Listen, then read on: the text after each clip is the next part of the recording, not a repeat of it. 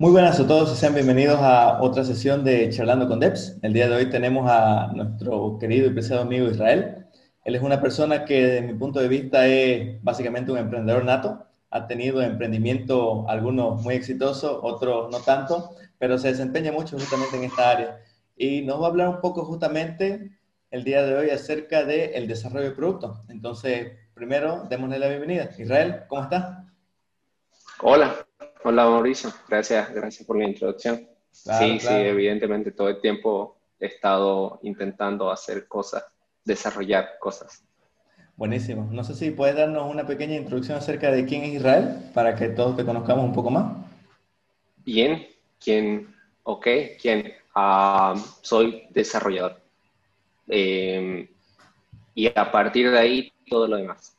Pero eh, como centro eh, developer ¿no? Programo, construyo cosas y a partir de ahí trato de eh, llevar eh, soluciones, llevar, eh, tratar de solucionar problemas con lo que se hace, ¿no? Recién escribía un, un, blog y en el que mencionaba que me impresionaba cómo con un editor de texto puedes llegar a millones de personas.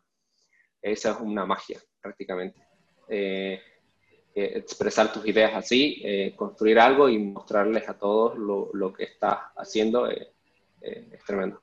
Entonces yo soy eso, soy un creador, un creador tal vez no al estilo creador de contenidos, de videos, de YouTube como, como el tuyo, pero sí de, sí de, de, productos digitales, ¿no? Y sí de, de, de mucho de, querer acabar cosas, ¿no? Y, y mostrarlas finalmente.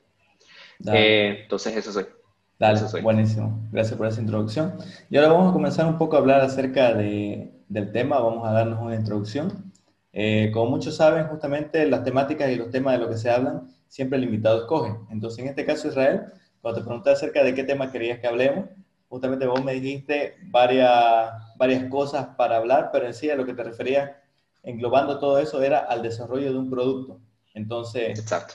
Obviamente vamos a hablar de productos digitales. Producto físico lo dejaremos para alguna otra ocasión o si encontramos a alguien que nos pueda dar eso, bienvenido. Pero eh, vamos a hablar acerca del desarrollo de productos digitales para ser más específico. Entonces, ¿podrías darnos un poco una introducción acerca de esto? Quizá mencionar algunos puntos o alguna pauta acerca de todo lo que involucra el desarrollo de productos. Eh, bien, Em, primero voy a empezar el por qué, por qué vamos a hablar de este tema. Y es que, y voy a aprovechar para hacer un poco de publicidad aquí. Eh, recién hemos lanzado desde la empresa en la que estoy, eh, de la que soy el CTO, eh, una aplicación que es World City. Entonces, para construir esta aplicación, eh, hemos, hemos aprendido un montón. Em, y un montón me refiero no solo a programación, sino un montón de, desde cómo idear desde cómo eh, convertir estas ideas en, en, en, algo tangible, ¿no? En algo que pueda llegar a, la, a las manos de los usuarios. Eh, y fue, fue un aprendizaje tremendo. Eh, me acompañaron profesionales en Bolivia, en Argentina, que me, que me ayudaron y me guiaron en, un montón de cosas, en un montón de tópicos para, para materializar esto. Y de eso es, considero que es de lo más valioso que puedo aportar también aquí en esta charla. ¿Qué vamos a hablar? No, no necesariamente programación como tal, sino eh, todo esto que gira alrededor, que, no, que a veces no, no, lo vemos y que cuando te lo dicen suena tan obvio, pero que, que te lo tienen que decir. No, porque a veces no, no salimos del código y, y, backend y frontend y creemos que eso es todo. Eh, entonces va por ahí. ¿Quieres que empiece un poco? Claro, sí, sí, pero antes de que empecé también para dar una pauta justamente a las personas que nos están escuchando, nos están viendo, es que, claro, nuestro segmento y las personas que traemos aquí son desarrolladores, son ingenieros informáticos de sistemas, analistas, etcétera, pero no necesariamente siempre estamos involucrados en el tema del código. Entonces, justamente hablábamos, por ejemplo, con, con Joel en, en una charla anterior, el camino a ser senior. Y no estamos hablando acerca de código como tal, estamos hablando del crecimiento personal de los desarrolladores. Entonces, a veces tenemos temas más técnicos, como que también hemos hablado de React, pero es más que todo dar una pauta que eh, no simplemente nos tenemos que enfrascar en el tema del código, sino que hay cosas más allá de esto, porque al fin y al cabo no se trata de sentarse 24 horas en una silla y ponerse a programar todo el día eh, esperando a sacar algo. Así que eso nomás como un puntapié inicial. Entonces, comenzar nomás, ¿qué nos puede decir acerca de, de este tema?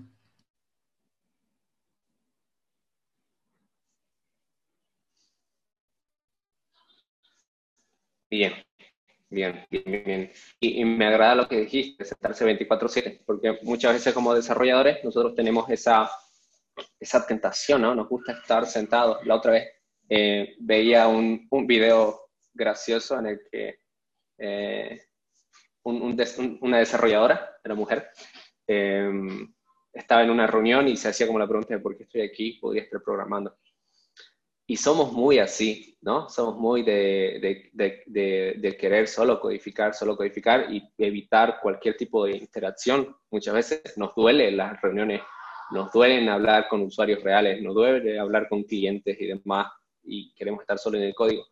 ¿Y, y a qué viene eh, esta reflexión? Es a que tenemos mucho potencial como, como creadores. Eh, eh, al, al, poder escribir código, eh, podemos realmente, utilizando la tecnología, solucionar problemas del mundo.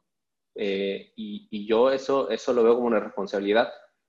Y ahí hay mucho potencial de parte nuestra. Entonces tenemos que un poco salir, salir afuera, escuchar a gente, escuchar a gente real, escuchar qué es lo que tienen, qué les duele y, y a partir de eso empezar a construir. Y por eso quiero eh, empezar a hablarles.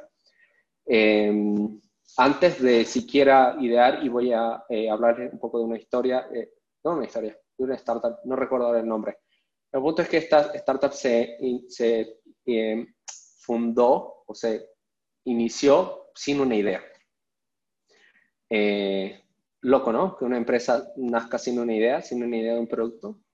¿Y qué es lo que pasa? Que hay esta filosofía que salió en un reportaje de la HBS, que es la Harvard Business School, se publicó en la Harvard Business Review o algo así se llama la revista, que es esto de jobs to be done, ¿no? Em, ¿Qué es esto? Trabajos que necesitan ser realizados. Muchas veces nosotros nos enfocamos y tenemos una idea y queremos construirla a partir de ahí, pero no vamos y preguntamos eh, qué es lo que les duele, ¿no? ¿Qué tienen que hacer? A ver, mis clientes, mis clientes, porque yo tengo un boceto de clientes al, al empezar o de usuarios al empezar, y no nos preguntamos qué es lo que hacen, qué necesitan hacer, ¿no? Y de eso va esta filosofía, preguntarnos qué tareas ellos necesitan completar y cómo podemos idearlas. Y esta startup no se ideó con una idea, no, o sea, no, se, no inició con una idea, eh, inició con entrevistas. Entonces, se suscribieron al LinkedIn Premium y empezaron a targetear a muchos CEOs, ¿no? ejecutivos de distintas bancos y eh, agro de distintas empresas y empezaron a hacerles preguntas y muchos les rechazaron, pero los que sí estaban dispuestos a hablar de sus problemas. Entonces ellos a partir de ahí encontraron que, digamos, tenían un problema que eh, era con el tema de manejo de personal, hay mucho que dolía por ahí, y empezaron a trabajar con eso, pero, o sea, con un dolor real, ¿me entienden? no, no con una idea de, hey, creo que deberíamos hacer esto. No, sino ir directamente a ellos, ¿qué necesitas hacer? ¿Qué no puedes hacer ahora? ¿Cómo podemos mejorarte eso? Fueron directo a la necesidad. Y creo que, eh, creo que allí es donde, directo a la necesidad. creo que ahí es donde empieza el desarrollo de producto. No necesariamente en una idea. tenemos que eh, quitarnos este romanticismo de las ideas y demás y todo eso. Eh, entonces, em, ir directo a, los problemas, jobs to be done. Ve y habla con tus usuarios. Eh, si, crees, si has visualizado un problema, no, eh, no, no partes de la idea, parte del problema. Ve y habla con tus usuarios y empieza a conocerlos. Y hay mucho esto de él, yo les voy a lanzar como así muchos conceptos, como digo, muchas cosas que, que, aprendí, y hay esto que es el user persona o buyer persona, que mm, se trata de eh, eh, prototipar de alguna manera a ese usuario que tienes, ¿ok? A ese cliente ideal. Y tienes que poder eh, describirlo. pero no, no sobre cómo va a usar tu aplicación, ¿me entiendes? Sino de desde qué género tienes. Tal vez es un problema que, no, que discrimina por género y que solo afecta a mujeres o solo afecta a varones o a otro género. Eh, tal, eh, tal vez describir edad, tal vez es un problema que solo afecta a ciertas personas de cierto rango de edad o incluso racial, ¿no? Puede ser, eh, puede ser que sea un problema que afecte a cierto grupo. Entonces tienes que poder describir a esta persona desde quién es, desde cuáles son sus motivadores, cuál es ese trabajo que quiere realizar, ¿no? Eh, por ejemplo, alguien que estaba, yo la otra vez leí un ejemplo, alguien que está en una agencia de marketing, eh, trabajando todo el tiempo haciendo marketing para otras empresas, para otras firmas, necesita una solución de email marketing ese es el, el, job to be done. Ese es el, el, trabajo que tiene que realizar. Entonces, ve ahí y ve cuáles son sus motivadores para hacerlo. ¿Por qué, por qué eh, la haría más efectiva? Pregúntale, ¿no? Eh, las personas eh, tienen problemas, hacen cosas todo el día y quieren hacerlas de mejor manera, ¿no? Entonces, quita, quítate esa idea de que la idea, esa idea de que la idea es romántica y de que va a funcionar así. Generalmente cuando empezamos con algo, nunca va a terminar como, como lo iríamos en un principio si es que ah, escuchamos atentamente a nuestro usuario. Eh, eso es lo primero. Eso es lo primero. Habla con usuarios, sal del edificio, encuentra problemas reales y a partir de ahí empieza a idear.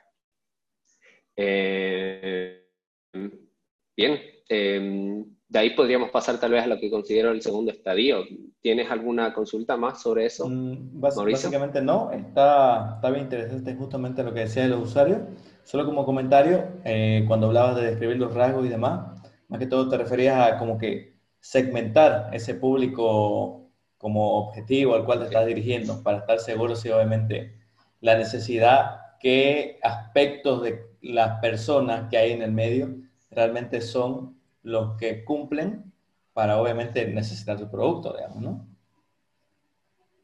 Sí, y, sirve mucho para identificar si son muchas personas. Porque a veces, eh, eh, para que, una, para que un, problema, o, perdón, para que una solución sea sostenible, debe ser rentable. Y es rentable cuando hay un mercado grande. Entonces, prototipando a tu usuario ideal, tal vez te darías cuenta que, hey, solo son las personas que llegan a mayoría de edad, que pertenecen a cierto pueblo y, y son de cierto género, ¿me entiendes? Y se te redujo mucho. Y, ok, tal vez vas a invertir mucho tiempo y lo más valioso que tenemos es el tiempo solucionando un problema específico cuando tal vez podrías eh, invertirlo solucionando un problema de muchos y logrando algo que sea sostenible, algo que sea rentable y sostenible y, aportando cada vez más. Buenísimo. Va de eso, va de eso, va de eso. Ok. Bien. tenemos eso como, primer, em, como, primer, como, primer, punto, las personas. ¿Cuál sería el segundo punto? Las personas y sus necesidades. Bien, el, segundo punto, eh, creo yo, es empezar a prototipar la idea. Eh, todavía no, hay codificación para nada. Eh, empecemos a bocetar ideas de cómo creemos que sería esta solución. Es curioso que a veces te podrías llegar a encontrar que no necesitas software para solucionar esto. Y, y esto, es, esto es muy chocante para los que nos gusta escribir código. había un meme por ahí que, que vi que decía, em, el tiempo que me tomaría eh, realizar una tarea es una hora, pero me, yo gasto tres horas automatizando esa tarea porque no me gusta hacerla manual, pero gasto tres horas eh, escribiendo una, una, rutina, digamos, para automatizar esa tarea. Y, somos muy, muy adictos a programar, ¿no? Y creemos que la solución siempre va por ahí. Pero si pones primero al usuario, después te das cuenta que por ahí lo único, lo único que basta solucionar sus problemas creándoles un grupo en Facebook o eh, basta con soluciones existentes, ¿no? Por ejemplo, eh, no sé, tal vez hay problemas con los taxistas y tal vez con ayudarlos a suscribirse a Uber ya está. Eh, si, si, si, te desencantas de querer programar sí o sí y, ves realmente el problema y cómo, cuál es la manera más eficiente de solucionarlo, te podrías ahorrar mucho tiempo. A veces encontramos un problema y decimos, ok, voy a hacer un software para esto. Inviertes mucho tiempo y resulta que, eh, que utilizan ese software es, la manera menos eficiente de solucionar ese problema. Hay otras maneras. Y finalmente van a terminar por eso y el mercado te va a desechar, te va a hacer un lado. Entonces, desencántate también de esa idea de que todo se soluciona con software. Tal vez no todo, no. Y eh, para eso sirve precisamente esto de prototipar, de crear eh, eh, bocetos o ideas de cómo, de cómo tú crees que con un producto tecnológico o digital podrías solucionar este problema. Ahora, estos prototipos pueden ser de baja o alta definición. Lo primero es siempre empezar con mockups, bocetos, dibujos, para empezar a discutir con el equipo que tengas o, para empezar a discutir con tus familiares y amigos, hey, mira, dibujé un botón acá, un campo de texto acá y mi loguito aquí arriba. ¿Crees que más o menos tiene sentido? Y empieza todo el tiempo, recibe feedback temprano. Eso es muy importante, recibir feedback temprano, porque si no, eh, construyes algo, inviertes mucho tiempo y después te das cuenta que no sirve. Y pasa mucho en, el desarrollo de producto, pasa mucho con las aplicaciones, construyes un montón de cosas que no sirven. ¿Cuántos? Y a ver, pregúntate, ¿cuántos proyectos tienes que no llegan a venderse o que no llegan a, a nada? ¿No? Porque nos gusta codificar, nos gusta hacer esto, pero no es, no es sostenible. Tenemos que empezar a valorar más nuestro tiempo e invertir nuestro tiempo en, en cosas de mayor impacto. ¿Ok? Estos prototipos se hacen primero de baja definición, recibe feedback temprano y después puedes empezar con prototipos de alta definición. ¿Qué serían prototipos de alta definición? Algunos desarrollados con Adobe XD, por ejemplo. Por dar un ejemplo. Sé que eh, los amantes de, bueno, todos los que pueden tener una Mac pueden utilizar Sketch. Sketch es una muy buena opción. El poderoso Sketch. El poderoso Sketch. Entonces, allí tú eh, eh, tú o diseñadores, generalmente los perfiles son más diseñadores que desarrolladores para este tema, porque se requiere mucho de conocimientos de diseño. Entonces empiezan a prototipar algo en, alta definición, o de alta resolución, de alta resolución se le llama, eh, que es una aplicación que luce muy, muy parecida a cómo va a terminar siendo realmente la aplicación. ¿Esto para qué?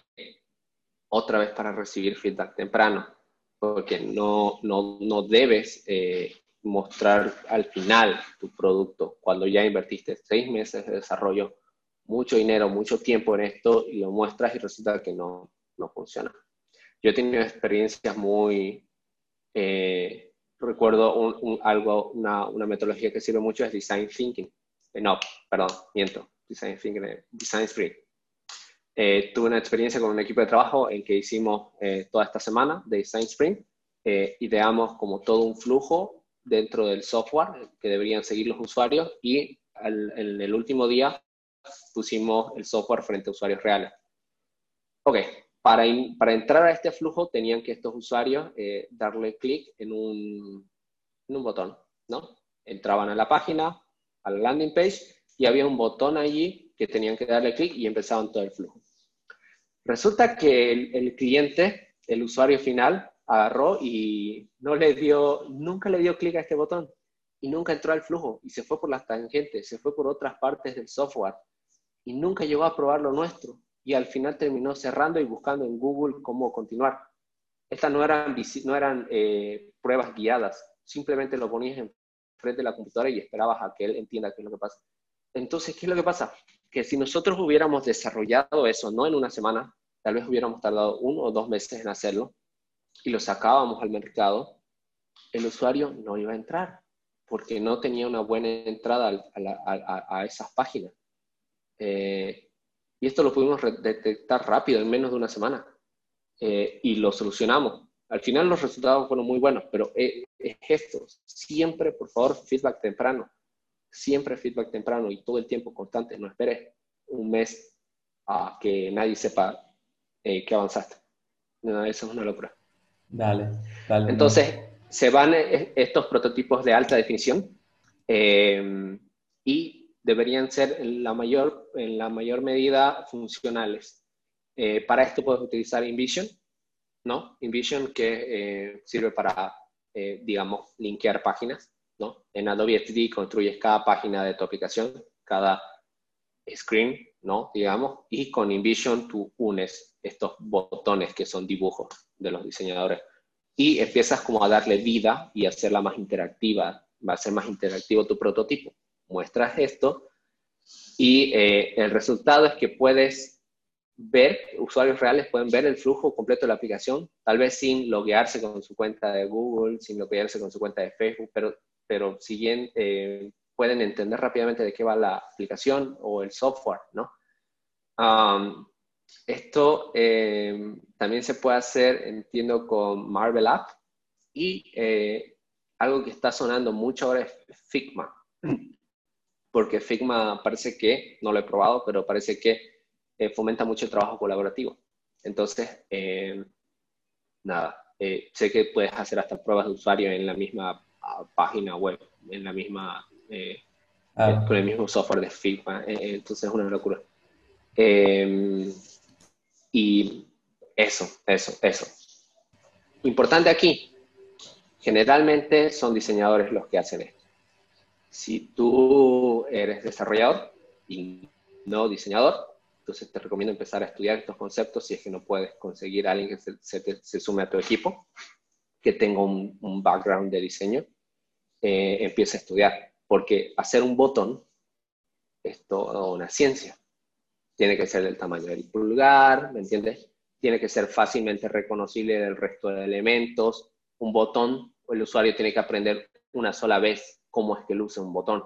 No puedes cambiar la forma de los botones a tu antojo porque genera estrés en el usuario. El usuario si ve dos botones, o sea, si le presentas dos botones de manera distinta, él no va a entender que el segundo era botón desde el botón, ¿no? Y hay jerarquía y hay muchos conceptos de diseño aquí que seguir, que nosotros como desarrolladores nos lo soluciona Material Design o estos eh, frameworks de diseño como Bootstrap, ¿no? Que nos ponen el H1, H2, H3 y toda la jerarquía ahí bien. Pero si no conoces estos conceptos bien, ¿por qué H1 tiene ese tamaño? ¿Por qué H2 es más pequeño? ¿Y qué tan pequeño debe ser? ¿Por qué H6 ¿Por qué H1, por ejemplo, las letras están más pegadas en realidad? ¿Y por qué en un, en un H3 las letras están más separadas proporcionalmente? todo ese tipo de cosas, si no las conoces, eh, no vas a poder prototipar a un producto de, de alta calidad y, que sea entendible, que tenga buena usabilidad. Si no conoces esto, consigue a alguien que o aprende al respecto. Eh, y hasta ahí tenemos nuestro prototipo. ¿Qué obtuvimos hasta aquí? Eh, encontrar un, problema que valga la pena resolver. Y segundo, no codificamos nada, sino que ya desarrollamos un prototipo de alta resolución que les puede mostrar a nuestros usuarios qué es lo que finalmente queremos construir. Y así ellos nos dicen si sirve o no, y se tira la basura. Ah, no, sí, buenísimo, buenísimo por ese lado. Mira, este, como siempre yo, a lo open source, dando dos alternativas más. Este, mira, eh, justamente que ya que estás hablando de herramientas prototipado, creo que una de baja calidad, Pencil, la, la vieja confiable, que creo que está disponible ¿Cuál? en todo. Pencil, ¿has escuchado? ¿De Pencil? No, no, no. no, Esa, esa yo la consideraría que es de... No, no, no, no Balsamic, Pencil, así de lápiz. La recomiendo, yo creo que es de baja ah, calidad. Ah, Pencil, okay. No, no, no es nada muy pro, pero es bonita, funciona. Esa yo utilizaba en la universidad. Y segunda, otra que me gusta bastante por todos los componentes que puedes meterle a tu, tu prototipo, se llamaba draw.io. Ahora creo que se llama diagrams.net. Creo que se cambiaron el dominio, una cosa así. Pero igual sigue siendo igual de bueno. Es muy buena. Es muy buena. Entonces, esas dos como alternativa open source. Y una que es gratis, pero no necesariamente open source, o no sé, eh, se llama Origami Studio.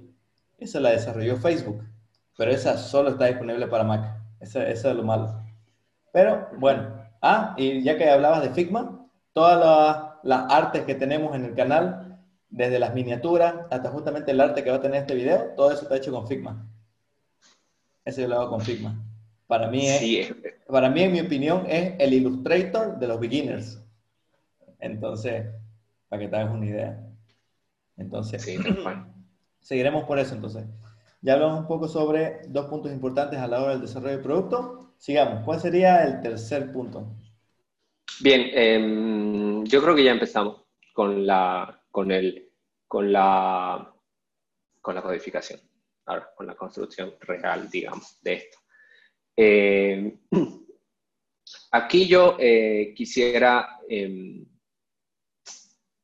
no quisiera redundar en temas que ustedes ya saben seguramente, eh, muy importante backend, muy importante frontend, eh, pero entender, escoger cómo, con qué herramientas construir la aplicación, desde el mismo si vas a utilizar backend, frontend o va a ser todo frontend y vas a utilizar backend as a service, o sea, eh, otra vez no, no, te enamores de muchos, muchos desarrolladores, les gusta Rails, por ejemplo, y Rails es la solución para todo, o JavaScript, o Vue o React o, o alguien dice, no, en Ionic logro todo. Y empiezan a querer construir a partir de allí. Otra vez, primero, son muy importantes los canales de distribución. Si tú no, no encuentras un canal adecuado para que tu producto llegue al cliente, eh, entonces tal vez en vano lo estás construyendo, va a ser muy lento el avance, muy pocos van a tener acceso a él algunos empiezan programando en ejecutables tal vez. Eh, sí, todavía con el punto .exe y demás, y, lo hacen, ok, bien, para corporación, tal vez puede servir. Pero si tú quieres que toda la gente se instale ese software en, tu, en su computadora, ¿realmente lo vas a lograr? Cuando tiene opciones con un clic en instalar en la Play Store o App Store para ya tener el software. Eh, entonces, hazte ese tipo de preguntas para escoger la solución que quieras. Y la tecnología también. Eh, cuando yo, cuando empezamos World City, muchos nos dijeron, hey, no es, no es Deep Tech, no, no es, eh, no es eh, algo muy complejo de hacer. Y tal vez sí, tienen razón.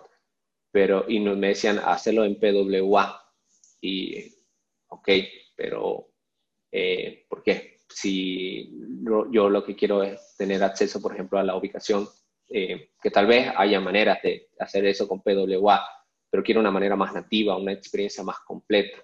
Considero que todavía PWA no, no brinda una experiencia de usuario muy, muy, muy cercana, se siente todavía como muy, muy, muy shortcut, ¿no? Muy atajo, muy, muy artificial. Muy, algo muy artificial. entonces, pregúntate mucho eso, no te enamores de la tecnología, pregúntate cómo es que quieres que los usuarios utilicen, cómo van a tener acceso a eso. En función de eso puedes escoger también React, ¿no? Eh, también depende del equipo que tengas, del conocimiento que tiene el equipo. Eh, puedes escoger React, Flutter para aplicaciones, React Native para aplicaciones móviles y demás. Y es importante también que pienses en que eh, no, no, no recuerdo software que valga la pena que sea relevante y de impacto que no tenga backend. Trato de pensar, ¿tú conoces alguno? Mm, ¿Alguno no tenga backend? relevante que no, que no tenga backend? Que sea ¿Ni siquiera backend as a service? Ni siquiera backend as a service. No, se me hace que no hay. Siempre eh, la capa de datos tiene que ir ligada a un backend de una u otra forma. Sí, sí, total. Total. Entonces, eh, para quien quiere construir la página web y, piensa que no, eh, eh, no tener backend te limita mucho. No. Entonces, eh, nuestros, los, productos que, a ver, tratemos de construir siempre para crear conexiones. Conexiones de usuarios, conexiones funcionales, conexiones de producto, entre producto y demás. Y una aplicación es más útil cuando se conecta con, con un dispositivo, es más útil cuando se conecta con otro cuando tú puedes enviar un, un tweet y eso llega a muchos, ¿no? Y cómo se hace eso con backend, ¿no?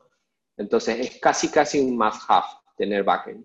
No quisiera decir que siempre deberías, pero tendría que ser, tendrías que tener una, algo muy, muy, muy rotundo como decir no va a tener, ¿no?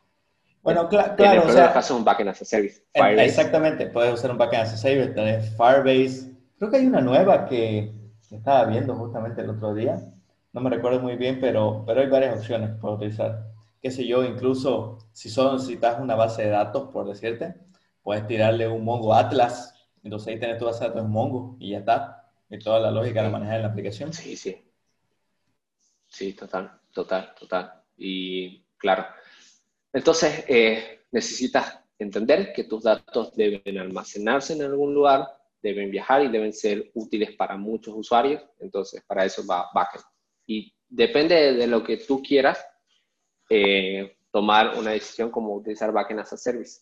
¿Para qué generalmente recomendaría backend as a service?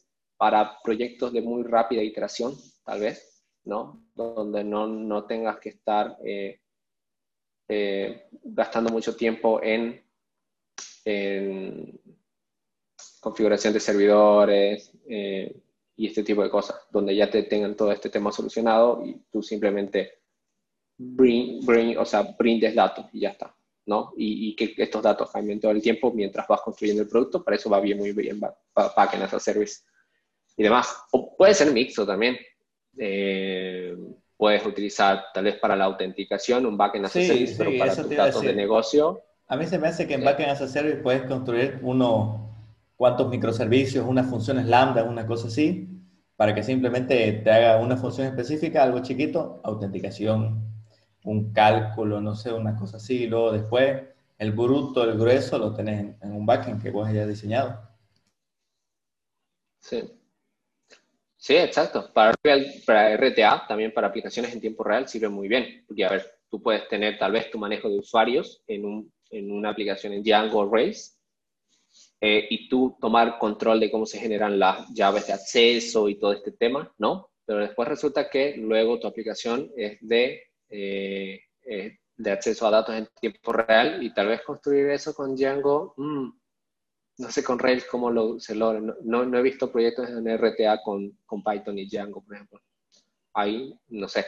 Entonces ahí sí que te viene muy bien eh, eh backend as a service. No, base de datos en, en, tiempo real, que lo tiene Firebase, que tienen Cloud Storage y Real Time Database, Database, una cosa así.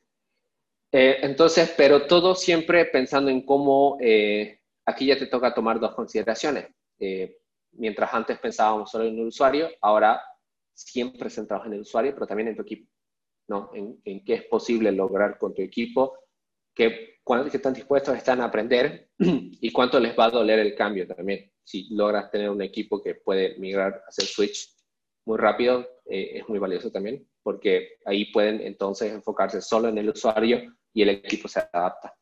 Pero no siempre es así. Entonces, y a veces cuesta mucho cambiar de tecnología o una cosa así. Entonces, eh, eso, eh, entender, que entiendas que eh, existe backend y existe frontend. Y como te digo, esto te sonará muy obvio ahora, pero a algunos tal vez no tanto, porque nadie se los había dicho así, y tal vez en la universidad no te dijeron que existía esto. así que es importante hablar, es importante decirlo. Em, eh, eso, eso. Em, después de esto, eso como tercer punto, como tipo para escoger las herramientas, eh, empezar ya la construcción y demás. Es importante, eh, como un cuarto punto diría yo, despliegue. No, no soy un experto en el tema, pero em, eh, lo que sí se valora mucho es tener despliegue. Eh, a ver, todo esto de CI/CD, eh, de integración continua, entrega continua y demás, es como toda una forma de trabajo, no es solo implementar las herramientas y demás, sino e-, es como muy complejo alcanzarlo. Pero ¿qué es lo que está detrás de esto? Esto que mencionaba yo en un principio, de tener feedback temprano. Ah, teníamos una discusión en mi equipo sobre, ok, eh, logramos registrar a, a, tantas personas en la aplicación, hagamos un stop, ¿no? Hagamos un stop, ordenemos los datos, ordenemos la idea, veamos qué fue lo que pasó y eh, continuemos al día siguiente. No, no, no puedes perder tiempo, no puedes perder datos. No hagas un stop. Eh, entrega muy rápido por favor, en tu aplicación pon Analytics. Muchos no te lo dicen, pero pon Analytics. Y eso va, va, va con, este punto y el siguiente, pero a ver, primero terminemos el tema del despliegue. Eh, es importante lanzar rápido no, yo escuché, leí un libro, el Lean Startup, se lo recomiendo un montón. Eh, cuando lo leí recuerdo mucho un ejemplo en el que mencionaban que hacían 30 despliegues por día entre varios equipos. ¿Y cómo logras tener 30 despliegues por día? Y que cada despliegue tenía eh, documentación sobre qué tan exitoso era, sobre si había resuelto problemas de usuarios o había logrado una mejora en la tasa o en el funnel de ventas o cosas así. Es una locura, logran automatizar todo, eh, pero esto es lo que te hace una empresa ágil, escuchar muy rápido, muy, muy atento. Si tú entregas algo cada mes, muy lento. Vas a eh, eh, puede que el release salga mal, no solucione problemas de usuarios y vas a escucharlo al mes. Y ya has invertido en sueldos, ya has invertido en marketing, ya la empresa se ha jugado un mes en esto. Eh, entonces es una responsabilidad, creo yo, hacer despliegue cada mes.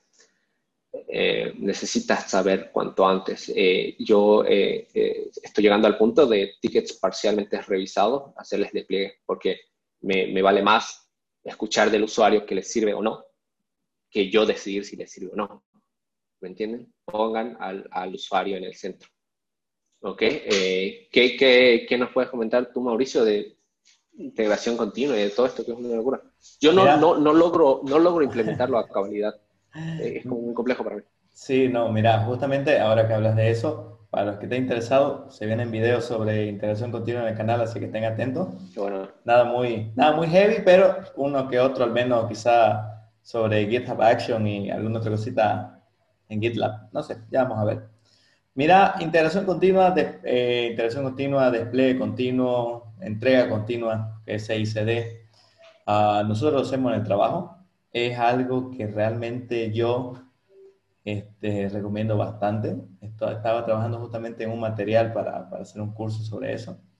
Y mira, para mí justamente es algo que a un inicio no vas a apreciar y que te va a tomar no un montón de tiempo, pero te va a tomar un buen tiempo y al fin y al cabo el tiempo es dinero y, es un gasto para la empresa o la startup como tal. Pero eh, realmente te ayuda en dos cosas. La primera es que con los procesos de CI eh, puedes darte cuenta de, errores, de bugs que tenés en el código que quizá en el code review que le hiciste antes de hacer el merge request no detectaste. Entonces, mediante obviamente pruebas unitarias y pruebas de integración y demás, pudiste darte cuenta en el proceso de CI. Entonces, por ese lado, perfecto. Y luego tenés la parte que es el proceso del CD, que es, digamos, en el que si estás utilizando Docker, por ahí construyes imágenes, pero existe un error en la construcción, porque estás utilizando una versión específica de Debian para construir esto, que en realidad tiene paquetes que ya están deprecados, entonces puedes detectar errores a la hora de construcción, uno, y dos, a la hora del despliegue ya mismo en tus servidores y demás, puedes detectar otro tipo de errores que, ah, esto no se le está pasando la llave correcta y por eso está habiendo este tipo de error. Y también cuando lo hemos integrado esto y ejecutado esta migración para la base de datos, hemos tenido este otro error. Entonces, más que todo te va a servir, uno, para detectar un montón de errores que vas a tener, porque obviamente de eso no nos podemos escapar. Y dos, eh, algo que me gusta mucho es que vas a poder, este, al menos de la parte del código, vas a poder auditarlo tu código. Vas a poder auditarlo tu código desde el punto de vista de que, como me decía, este, primero que nada, vamos a decirlo así, de manera criolla, si está bien escrito, si no hay errores de sintaxis, si las librerías o los paquetes que estás utilizando están depreciados o quizás son los últimos. Todo ese tipo de cosas, al menos, este, es algo muy bonito, muy interesante que te hacer el tema del CICD. Y obviamente tenés la ventaja de, como dicen, puedes tener tu despliegue este, siempre el día automatizado y siempre actualizado a la última versión. Lo que sí, obviamente, es que no cualquier persona o no cualquier desarrollador puede construir un proceso de CICD. Toma su tiempo y, no es que diga que es una ciencia, pero realmente tenés que sentarte a hacerlo porque no podés estar haciendo lanzamiento a producción todo el tiempo. Puedes tener la división de ambientes, puedes tener un ambiente de desarrollo, un ambiente de staging, un ambiente de prueba y un ambiente de producción. Entonces puedes tener cuatro ambientes, que lo divida utilizando, por ejemplo, no sé, digamos que tu equipo utiliza para el trabajo colaborativo, digamos, utiliza Git, pero para el control de las ramas y demás. Este, obviamente utilizan el tema de Scrum, utilizan el tema de Jira, entonces a las ramas le ponen ciertos nombres y ciertas nomenclaturas, pero ya va a depender de las configuraciones y las reglas que la hagan en su repositorio. Yo recomiendo siempre para este tipo de cosas, para mí, GitLab es el mejor porque te deja configurar un montón ese aspecto. Entonces puedes dar permisos y proteger ramas a un nivel de que solo quiero que lo hagan los developers, los mantenedores, los dueños. Solo quiero en que... en Bitbucket se puede también. ¿Ya? ¿En Bitbucket se puede? Sí, sí, total. y con Jira, sí. Hacer harto nuestro Pero sí, evidentemente para CICD, GitLab ya está llevando como la delantera. Sí, no, está... O sea, está todo dar. Y no, no, es que esté haciendo publicidad a GitLab. Y si GitLab está escuchando eso, por favor, patrocinanos. Entonces, no, es, es, bien interesante. Hay muchas otras herramientas. Está Jenkins, que en lo personal no soy muy fan, pero está Jenkins. Y junto, y junto a esas están muchas otras. La cosa es que sí te ayuda, sí puedes utilizarlo, pero tomarlo con calma y tomarlo con ojo, porque si lo haces mal, has perdido tu tiempo y no te está aportando nada. Y si lo haces bien, eh, yo creo que te va a aportar mucho a la hora de sacar actualizaciones para, para tu aplicación. Eso, eso más que todo, hablando sí, sobre eh, Sí, eh, eh, y no, no, y un consejo, si, si puedo dejar aquí un consejo de última hora, que puede sonar obvio para algunos, pero tal vez no para otros, es que por favor, todo el equipo llegue a un acuerdo en qué versión del lenguaje están utilizando y que sea la misma en producción. A mí me pasó que la versión 3.7.6 de Python dividía de manera distinta que la versión 3.7.7. Una no tenía y tal vez estoy equivocando versiones, pero era, como un minor version, ¿no? Como la versión más mínima, eh, cambiaba la forma en que dividía y, trataba los ceros. Y, era, y eh, causó errores en producción, porque en, en, desarrollo no tenían el mismo, eh, la misma versión y en producción causó errores, causó errores de persistencia de datos, que es lo que tenemos que evitar más, creo, nosotros. entonces, por favor, ese es como un consejo así de última hora. Y otro consejo más de eh, última hora para los que utilizan Python, ahora que lo decís, siempre pongan el archivo runtime.txt para especificar su versión. Me da, me da, me pica la cabeza cuando entro a un, a un, a un proyecto en Python y no está el runtime.txt. Porque digo, ¿qué voy a hacer? Te cambia un montón. Cambia un montón, de versiones cambian un montón. Cambia un montón. Y claro, o sea, en tus proyectos tal vez eh, más pequeños no, no se nota, ¿no? Porque tampoco lo estás usando, eh, tampoco lo estás llevando a usuarios reales. Pero si tienes un producto que los están usando cientos o miles de usuarios todos los días, eso va a saltar. El error va a aparecer tarde o temprano. Entonces, eh, pónganse de acuerdo en eso, por favor. Tienen un consenso. Lo que nos lleva, sí, lo que nos lleva al último punto. Em, y es analíticas.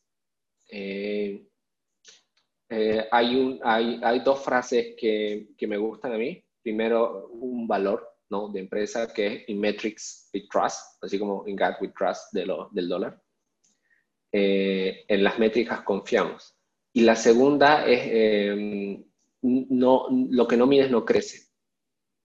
Eh, no puedes realmente decir que te está yendo bien o mal, ni siquiera decir que te está yendo mal, si no lo mides realmente. Y medir, eh, medir es caro también. Eh, eso es algo que yo aprendí por las malas, eh, porque te empieza a venir esta fiebre de querer medir, querer medir todo, pero resulta que también puedo medir todo. saber qué cosas quieres medir, qué son estas métricas que a veces nosotros queremos, como digo, medir todo, pero hay ciertas métricas que si van bien empujan al resto. Ten eso en cuenta. Eh, las otras le siguen como de manera automática. Encuentra esas que van a empujar al resto y pon el ojo en esas métricas y en mejorarlas en, tu favor. Eh, pueden ser eh, las, más vanidosas, digamos, pueden ser el número de usuarios que se instalan en la aplicación. ¿no? Pero esas son métricas vanidosas porque realmente no te dicen si, si está bien o no. Puede que estés gastando mucho dinero en marketing para avisarle a todo el mundo que tienes una aplicación y todo el mundo se la está descargando, pero si no están completando la tarea para la que la aplicación fue desarrollada, tal vez no es tan efectiva. Entonces, escoge muy bien estas métricas. Eh, y como, como otro punto también para el tema de métricas, por favor, mide tus errores. Eh, yo ahora lo hago 100%, eh, pongo, eh, yo utilizo Sentry. ¿okay? Eh, algunos utilizan Crashlytics, sé que algunos, no sé, no sé qué soluciones más utilizarán. Yo utilizo Sentry.io.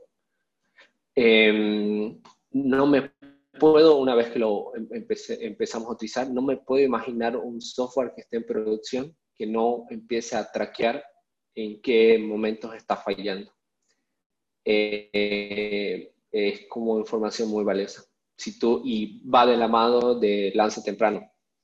Si tú esperas un mes a que una tarea esté terminada, un mes después te vas a dar cuenta del error, pero si lanzas temprano y mides cómo es que están utilizando tus usuarios esto, puedes encontrar el error en lanzas en la mañana, lo encuentras a las 10 de la mañana, lo solucionas a mediodía y ya diste un paso que te hubiera tomado un mes dar, ¿no?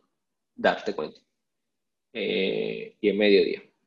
Eh, mide, por favor, tus errores, mide cuando se rompe. ¿Cuál sería el término, Mauricio, para esto? No, no, no sé. Eh, no sé, no sé si hay un término como tal, pero le daremos uno. de performance, no sé. Hay que buscar en Cash Hay, hay, hay que buscar uno, hay que buscar uno. lo, voy a, lo, voy a, buscar ahora. No, no, buscarlo, buscarlo. No, es muy bueno. Yo en lo personal, Crashlytics mi favorito. Creo que es la, por la costumbre, porque siempre he utilizado Firebase para al menos ese tipo de cosas. Y después, en tema de analítica, el, ¿cómo se llama? ¿Cómo se llama el de Google? ¿El AdSense? Creo que, no. Sí. Sí, creo que es el AdSense. Me gusta que te da información. Google Analytics. ah, Google Analytics, ese. La cosa, me gusta que te da información acerca de qué tipo de dispositivo Ahí hablando solo de la, la integración más simple, la que te da de ejemplo él para que ponga, te dice qué tipo de dispositivo visitó tu página, te dice en qué, obviamente si lo configuras bien, en qué URL están más tiempo tus usuarios, cuánto tiempo están, de dónde son. Eso de en qué URL está más tiempo tu usuario me parece una genialidad para que sepas de dónde está el foco de atención. Sí. Eh, muy bueno. Sí, sí, total total, total. Mira, estoy entrando a la landing page de Sentry.io y ellos dicen que es una aplicación, es una eh, aplicación de monitoriz. No, sé cómo se dice esto en español, pero de monitorización. Monitoreo. Monitorización. Monitoreo. Es una aplicación de monitoreo, tal cual. Eh, es como, eh, viste que a veces tú esperas a que el usuario te diga que falló, ¿no? A veces cuando lanzas un producto, un software, lo lanzas y espera a ver cuando te llama y te dice, hey, no me funciona. Esto no sirve. Ah, esto no sirve. ¿Pero qué parte no sirve? Ah, quiero entrar aquí, le doy eh, clic y no me funciona, no sirve. Sentry y estas herramientas como Cashlytics y demás te dicen qué parte del código se rompió y cuál es el stack trace, cómo es que llegaron a ese punto en el que se rompió. Y tú puedes solucionar un problema antes de que el cliente te llame. Y eso es muy, valioso. Pues si, tú, si el cliente agarra y dice, hey, tengo un problema, y tú le dices, sí, eh, ya nos dimos cuenta, pero ya lo hemos solucionado, por favor, inténtenlo otra vez. Tú vas a lograr eh, que eh, vas a darle la impresión de que realmente los estás atendiendo, les vas a mostrar eso, que estás sobre ellos, que los estás apoyando y lo más importante son nuestros usuarios. ¿Okay? Entonces, por eso es muy importante. Yo no me imagino una aplicación en producción que no mira, que no monitoree su rendimiento, que no monitoree las veces que se rompe. Eh, eso es información muy valiosa y es el por qué también tomo la decisión de no parar la aplicación ni un día. Porque cada uso te da información sobre en qué momento están, en qué página están más, ¿no? Y esto me lleva a una tercera que, opción que recomiendo que todavía no logro utilizarla bien como yo quisiera, pero sí que es muy potente, es Segment. Diría que es segment.io. Segment. Esta, esta no es la que supuestamente creo que puedes integrar varias herramientas de analytics. Sí, sí, sí. Es muy, es muy. Em, tú eh, sirve mucho para fans, para entender eh, tus, eh, por dónde está tu usuario, qué áreas de tu aplicación le interesan más, segmentar por eso segment, segmentas por tipo de usuario y, y empezás a conocer realmente con datos eh, a, tu, a tu usuario. La landing page de esto dice de eh, la plataforma líder de datos de cliente, tal cual. Eh, y esto, algo que quiero dejar es que mm, sean basados en datos. Hay mucha esta filosofía de que es data driven decisions, driven, no sé si lo pronuncié bien, pero es ah, decisiones basadas en datos. El, claro, el DDD.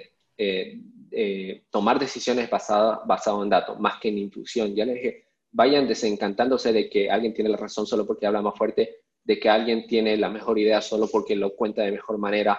Vayan a los usuarios reales, vayan, eh, muestren, obtengan feedback temprano eh, lean la data de sus usuarios para tomar decisiones con eso, eh, estén muy, muy encima de esto, pero sobre todo también con lo último, escojan bien sus métricas, porque es caro medir. Toma mucho tiempo y toma muchos recursos también. Y escojan estas métricas clave que van a hacer que el resto de métricas, por más que no las tenga, no tengas el ojo sobre ellas, van a mejorar. Eh, estas métricas evita que sean métricas vanidosas. ¿Qué son las métricas vanidosas? Visitas en mi página. Tengo un millón de visitas, bien, un millón de personas que entran y se van. No me dice mucho de qué tan efectivo está esto. Tengo un millón de personas que le dieron comprar a mi e-commerce. Eso ya suena mejor, ¿no? O, por ejemplo, las métricas que cuando, cuando van las métricas malas también es importante medirlo. ¿Cuántas personas abandonan el carro de compras eh, un, un paso antes de ir al, de dar al, botón comprar. ¿No? Eh, esto tienes que reducirlo. Entonces tomas decisiones, mejoras el diseño, eh, haces pruebas con usuarios, pero todo, todo, todo basado en datos. Y con esto creo que puedes eh, lograr construir producto, ponerlo en manos de usuarios y solucionar sus problemas, ¿no? Que, como digo, nosotros como desarrolladores tenemos mucho potencial. Mucho potencial si empezamos a salir de nuestros asientos y empezamos a escuchar a personas. Eh, tenemos mucho potencial de cambiar el mundo realmente, porque nuestras soluciones requieren muy poco presupuesto. Con tu laptop puedes hacer algo y llegar a millones de personas. Pero eh, ten en cuenta estas cosas que te dije. Seguro hay muchas más, eh, pero empieza con esto y, a partir de allí vas a ser más efectivo también de lo que estás haciendo. De eso se trata hoy, de ser más efectivo. Y con eso nos quedamos con muchas de las cosas que dijiste Israel. Gracias por eso. Eh, ahora este, vamos a ir finalizando. Cabal nos ha dado el tiempo, muy bueno. Este, de, de vez en cuando sabemos hacerle alguna pregunta relámpago a nuestro invitados para ponerlos incómodos, pero a ver, ahí va. Una, una de las que tenía preparada, que les pregunto todo para saber de qué lado están, ¿taps o espacio? Con sinceridad, con la mano al pecho. Taps, taps, taps. está, bien, está, bien, está bien, está bien, está bien, Te, te la dejamos pasar. Y otra cosa, este, también que estabas mencionando, eh, justamente hablando de las herramientas de, de prototipado, de otras herramientas, ¿Vos crees que eso, y también va ligado a otro tema que hablamos, algo que también mencionaba de Sentry, vos sos más de las personas que prefiere pagar por un producto o buscar siempre alternativa open source? Prefiero pagar. Prefiero pagar.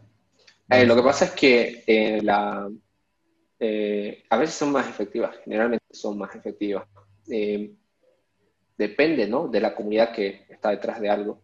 Por ejemplo, para muchos packages, eh, me voy mucho por open source, pero para temas de métricas, para temas de backend as a service, bueno, evidentemente backend as a service, no sé si hay una opción, eh, pero para, para, temas más, más más lejanos también, también a la programación, eh, prefiero pagar. Prefiero pagar. Dale. Después confío mucho en la comunidad open source para package y demás. Eh, este, está muy bueno.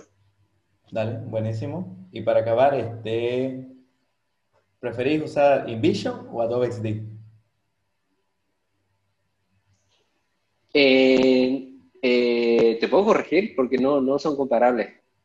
A ver, porque en InVision, de hecho, vos subís lo que haces en Ad Sí, eh, en, en InVision vos subís lo que haces en Adobe XD, lo subís y podés, digamos que el rango de acción de Adobe XD es mayor que el de InVision.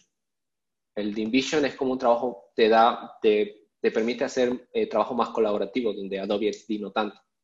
Pero en InVision vos, por ejemplo, no puedes crear, que yo sepa, un botón. Eso lo haces o en Sketch o en Adobe XD, lo subís. Y en InVision, ¿qué sí puedes hacer? Que este botón te lleve a otra página. Em, entonces no son como muy, muy comparables. ¿Qué compararía? Marvel Lab con InVision o Figma con InVision, ahí sí, tal vez, sí, seguro. Eh, o Adobe XD con Sketch. Y yo prefiero eh, Adobe XD, me gusta más. Pero tal vez porque no soy usuario de Apple. Generalmente escapo los productos de Apple. Ah, ya. Bueno, mm, ok. Porque no me gusta mucho la filosofía que tienen ahí detrás. Pero ya, ok. igual me termina comprando una Mac. Ajá, eso te iba a decir, vas a terminar haciéndolo, así que no nos vamos a engañar. y todos ustedes van a terminar haciéndolo, así que no nos van a engañar. ¿Por qué no? Claro, porque el mercado te exige, ¿no? Necesito una Mac para publicarla en la aplicación en la App Store. Eso es lo que pasa cuando una empresa agarra mucho monopolio. Ya no vamos a hablar de eso. Ok. Llegamos a la, a la parte final, entonces, simplemente lo primero, este, queremos escuchar una conclusión rápida acerca del tema, no muy este, grande ni nada de eso, un poco más global, que nos pueda dejar acerca de todo esto. Mm. Sí, bien. Em, nada, repetir lo, lo, anterior y darle más, más énfasis. No, no, no todo es programar, empieza desde la programación, pero el centro siempre tiene que ser los usuarios y problemas reales, ¿no? Desenamórate de la idea, desenamórate de la intuición incluso un poco eh, y básate más en datos. Básate más en datos, básate más en información real, traquea y, y soluciona problemas que valgan la pena también. No, no inviertas tu tiempo en algunos problemas que eh, podría ser más efectivo solucionando otros. Escoge bien también esto. Dale, no, está, está buenísimo. Eso uno. Y ya nomás para finalizar, este, gracias por habernos acompañado Israel y por darnos un poco de tu sabiduría. Este, ¿Dónde te, te pueden seguir las personas que quieran hablar, quizá hablar un poco sobre vos o quizás tener un poco más de seguimiento de tus emprendimientos, de las cosas que haces? Sí, en Twitter, en Twitter puede ser. A ver, eh, eh, estoy empezando yo a mover un poco, o sea, empezando digo porque ya escribí un blog sobre eso. Y es como para mí el primer paso. Pero ya estoy como teniendo más presencia digital. En Twitter estoy como Israelías, pero con doble L. Sería como un Israelías. ¿Por qué? Porque mi nombre es Israel y mi segundo nombre es Elías. Israelías. estoy en Twitter, estoy en todas las redes así. En Facebook, Instagram y Twitter. en LinkedIn también. Eh, así que en Twitter podríamos hablar. Eh, por favor, cualquier consulta, díganme. A mí me, me, encanta hablar de producto, me encanta hablar de, de cómo materializar ideas eh, y discutamos, discutamos, hablemos. seguro puedo, puedo aportar en algo y pueden aportarme en algo. Dale, buenísimo.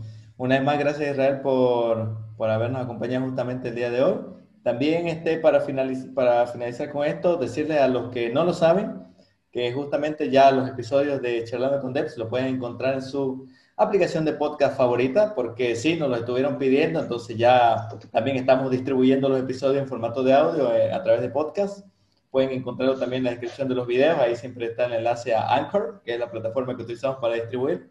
Ya con esa plataforma distribuimos en será pues Spotify, Google Podcast, Apple Podcast y otras que ahorita no me sé los nombres, pero este, si les gusta más escuchar todo esto en formato de audio, quizás cuando están lavando la ropa, haciendo la, la comida, no sé, pueden hacerlo. Y eso, tomen en cuenta que tenemos las charlas todos los días, ahora es los días martes, y acompáñanos para que quizá en una próxima ocasión Israel nos pueda dar un poco más de su sabiduría magistral acerca del desarrollo de productos de alguna otra temática que tenemos que hacer. Eso sería entonces todo por hoy. Gracias Israel por habernos acompañado. No, de nada. Gracias Mauricio. Y, y es un placer hablar de esto. Me acuerdo de un montón de cosas también. Me refresca a mí. Dale, sí. Entonces, gracias a todos y nos vemos en la próxima.